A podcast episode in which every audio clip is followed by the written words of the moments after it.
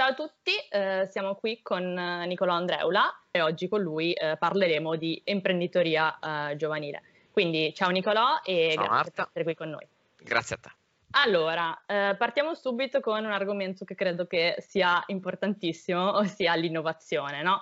Eh, ne sentiamo parlare in continuazione e tutte le testate, insomma, nazionali, internazionali, ne parlano, magari anche a volte in maniera superficiale.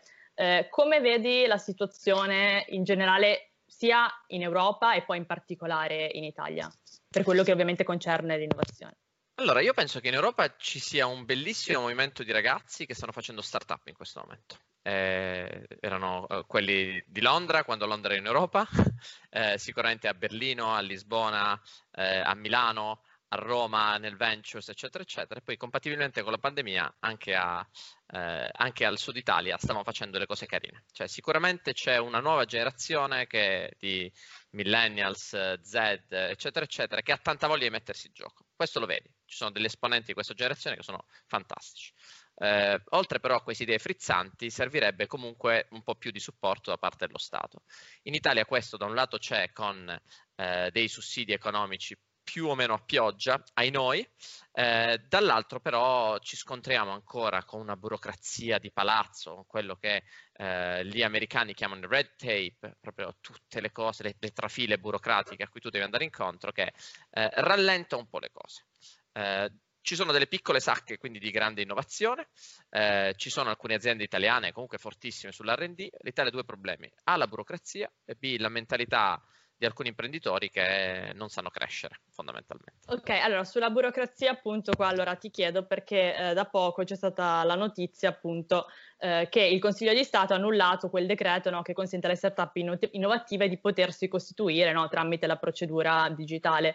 E ovviamente questo è insomma un bel problema, cioè, io stessa che comunque sono giovane mi, mi, sono scontrata con quella che è la burocrazia, non mi, non mi immaginavo neanche eh, cosa potesse essere eh, secondo te come mai non riusciamo ad evolvere sotto questo punto di vista e quale potrebbe essere una possibile soluzione? Guarda Marta, questo è veramente un grande problema, ma è un problema non tanto perché, ehm, eh, perché è una questione di tempo e di soldi, ma perché ci fa capire quanto l'apparato statale italiano sia sensibile a due cose. A, lobby precostituite. Forse c'è stata qualche categoria che aveva interesse e che ci guadagnava a fare queste cose? Eh, sappiamo tutti a chi mi sto riferendo. Secondo, in Italia nel settore pubblico, nel 99% dei casi, c'è sempre qualcuno che non vuole fare una cosa perché ha paura di correre un rischio.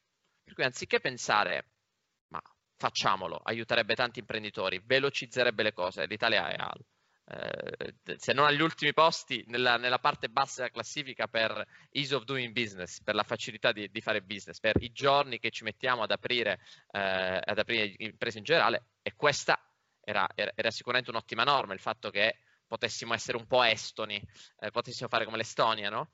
Eh, ritornare indietro, per cui obbligarci alla carta, alla penna, al timbro, eccetera, eccetera, eh, è una cosa pessima anche da un punto di vista di eh, mentalità burocratica. Perché non riusciamo a farla? Perché c'è troppa versione al rischio nella burocrazia, c'è, troppa, eh, c'è una caccia al colpevole e una voglia di non correre rischi da parte dei funzionari, mentre la cosa da fare sarebbe avere delle persone al governo che a livello politico dettino come agenda il noi dobbiamo stare dalla parte degli imprenditori, noi dobbiamo stare dalla parte di chi crea valore nel sistema economico, noi dobbiamo difendere quei funzionari che vanno incontro alle imprese. Quando ho vissuto a Singapore, tu non solo avevi una macchina burocratica molto efficiente, ma avevi la netta sensazione che il governo fosse sempre dalla parte delle attività produttive, sempre.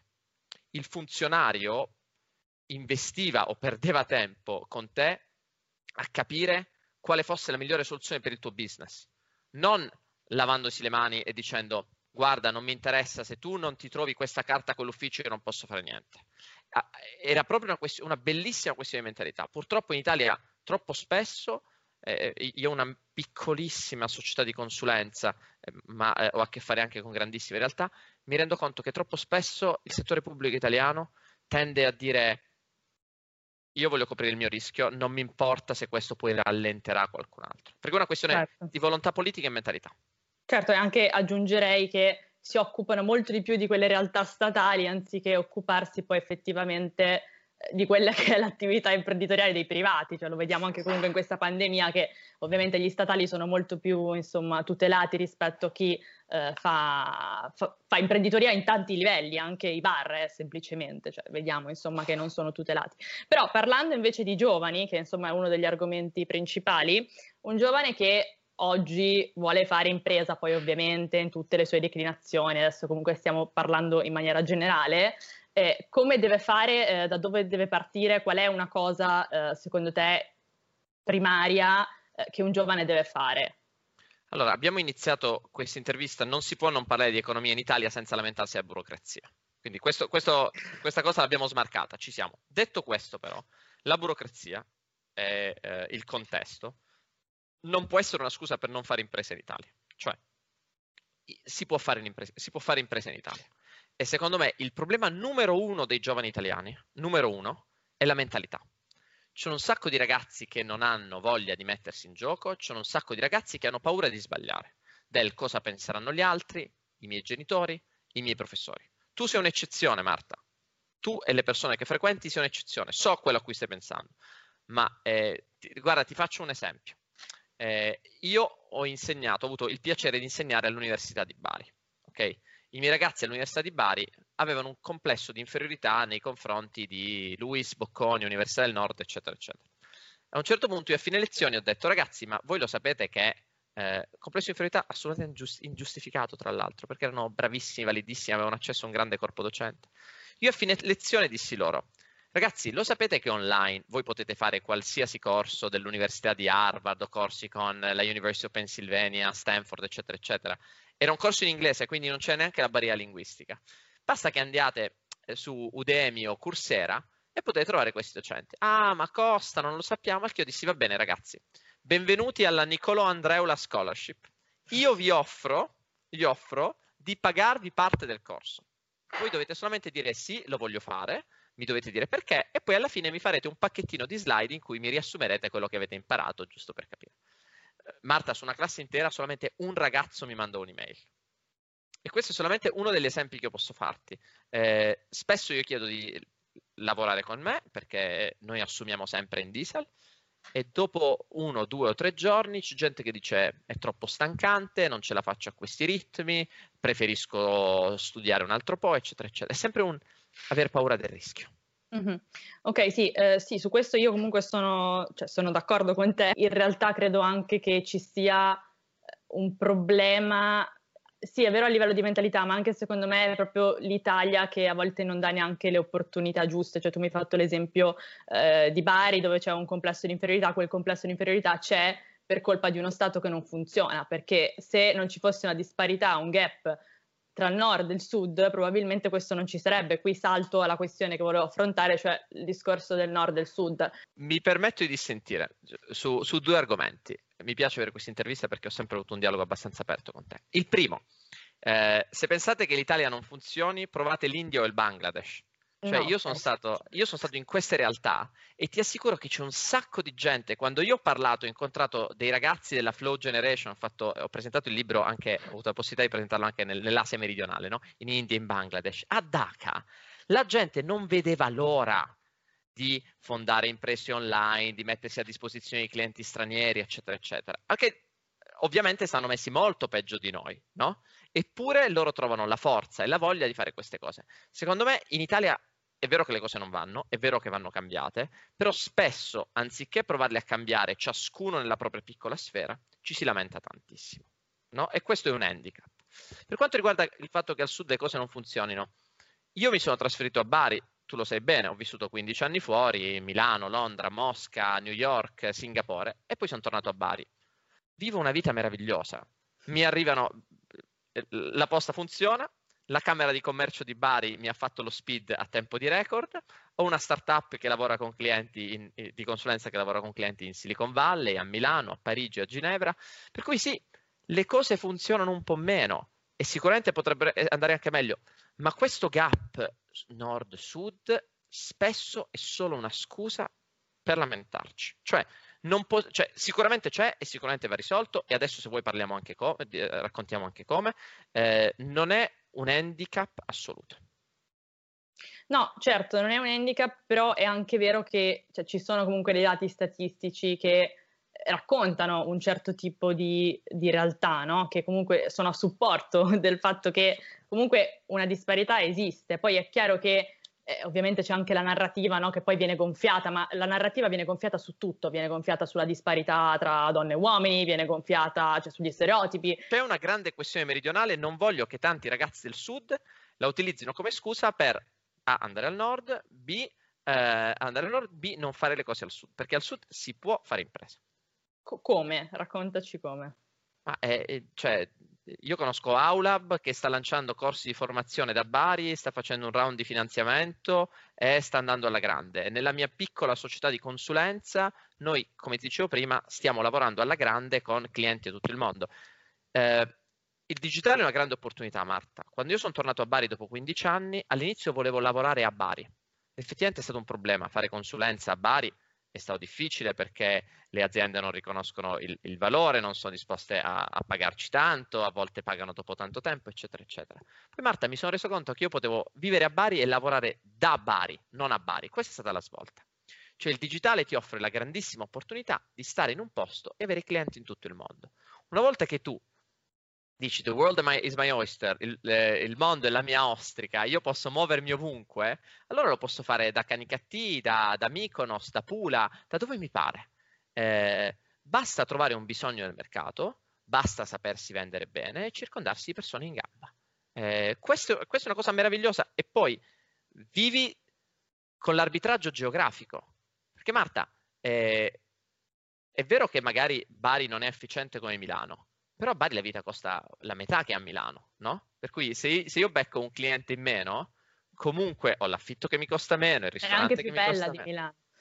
Eh, eh, con me sfondi una porta aperta, poi mi accusano di campanilismo. Per cui, sì, allora, per rispondere alla tua domanda, si può fare impresa al sud prima di tutto non limitando il proprio mercato alla propria regione. Questa è la cosa numero uno, assolutamente. Numero due, tantissime regioni, tra cui la Puglia, hanno grandissimi investimenti, hanno grandissimi incentivi pubblici anche tanti ehm, eh, incentivi a fondo perduto, no? finanziamenti a fondo perduto che ci sono. E numero tre, qui c'è tantissima formazione gratis pagata dallo Stato, il rimborso per l'innovation manager, eh, un sacco di corsi di formazione, un sacco di incubatori, mentorship, eccetera, eccetera. Basta, è vero, e a volte non è facilissimo, ma basta saper trovare eh, quello che offre il sistema e lo Stato e si può avere accesso a un sacco di opportunità. Ti faccio un esempio c'è eh, un mio carissimo amico, anzi una persona che conosco, eh, Alessio Lorusso, Robose, che ha fondato questa, eh, ha iniziato con una piccola stampante 3D e adesso lavora, ha aperto un ufficio, il suo primo, eh, il suo primo, la sua prima sede è stata a Bari, adesso lavora dal Texas, dall'America e ha centinaia di persone. Um, a Mola di Bari, a 20 km da qui, eh, costruiscono aerei, ad, c'è un distretto della meccatronica, voglio dire, no? Eh, Natuzzi è partito da qui e si è quotato al New York Stock Exchange.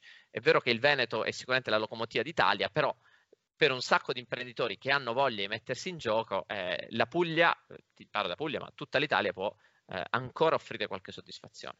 Allora, tu hai parlato del digitale, poi tra l'altro è un argomento comunque che affronti no? tantissimo, un sacco di tuoi articoli, insomma io ho letto insomma, quello che scrivi, quindi insomma è un argomento che eh, giustamente ti sta a cuore e giustamente insomma perché è il futuro e io e te stiamo parlando no, online, ormai tutto è online, quindi è importante e ovviamente la pandemia ha accelerato tutta una serie di processi, come sappiamo, non cerchiamo di non essere troppo ripetitivi, tra questi ovviamente anche no, l'e-commerce e tutto quello che è online. No? Secondo te qual è un settore eh, nell'online che eh, sicuramente sarà sempre di più in crescita tra tutti quelli che ovviamente in questo periodo hanno, hanno sfondato per insomma ovvi motivi? Eh, la sicurezza informatica ha grandissimi margini di crescita perché secondo me almeno la metà degli imprenditori italiani non ha capito che questa non è una sfida tecnologica ma è una sfida culturale. Ok? Perché eh, i dati di un'azienda vengono messi in pericolo non da hacker incappucciati che hanno dei computer più potenti dei nostri, ma dal Nicolò Andreula, segretario della Andreula SRL, che si distrae e clicca su un'email in cui gli offrono 50 euro di sconto al supermercato. Per cui dal punto di vista culturale la cyber security è una grandissima sfida da vincere e ci sono grandissimi margini lì.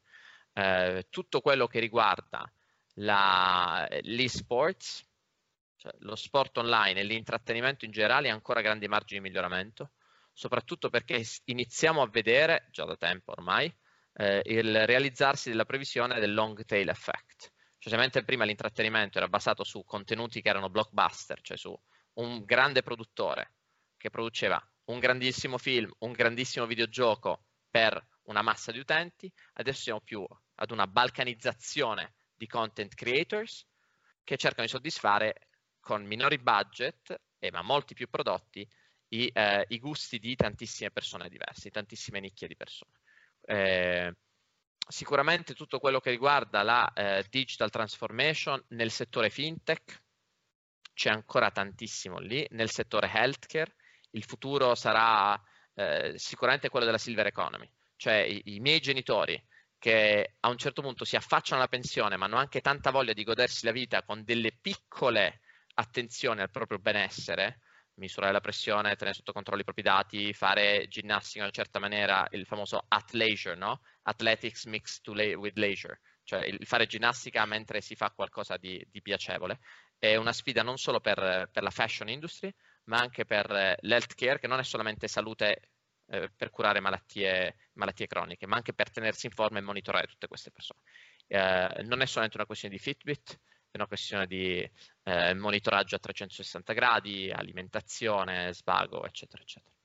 Allora, senti, eh, ultima domanda, chiudiamo con quello che era un po' il fulcro di tutto, sia ai giovani. Eh, non ti chiedo di dare un consiglio ai giovani perché insomma adesso non abbiamo bisogno di consigli, ecco, eh, piuttosto ti chiedo concretamente, eh, secondo te, qual è il percorso di studi migliore per un giovane che vuole lavorare in questo settore, quindi vuole lavorare nel settore del digital, vuole lavorare comunque nel settore dell'imprenditoria.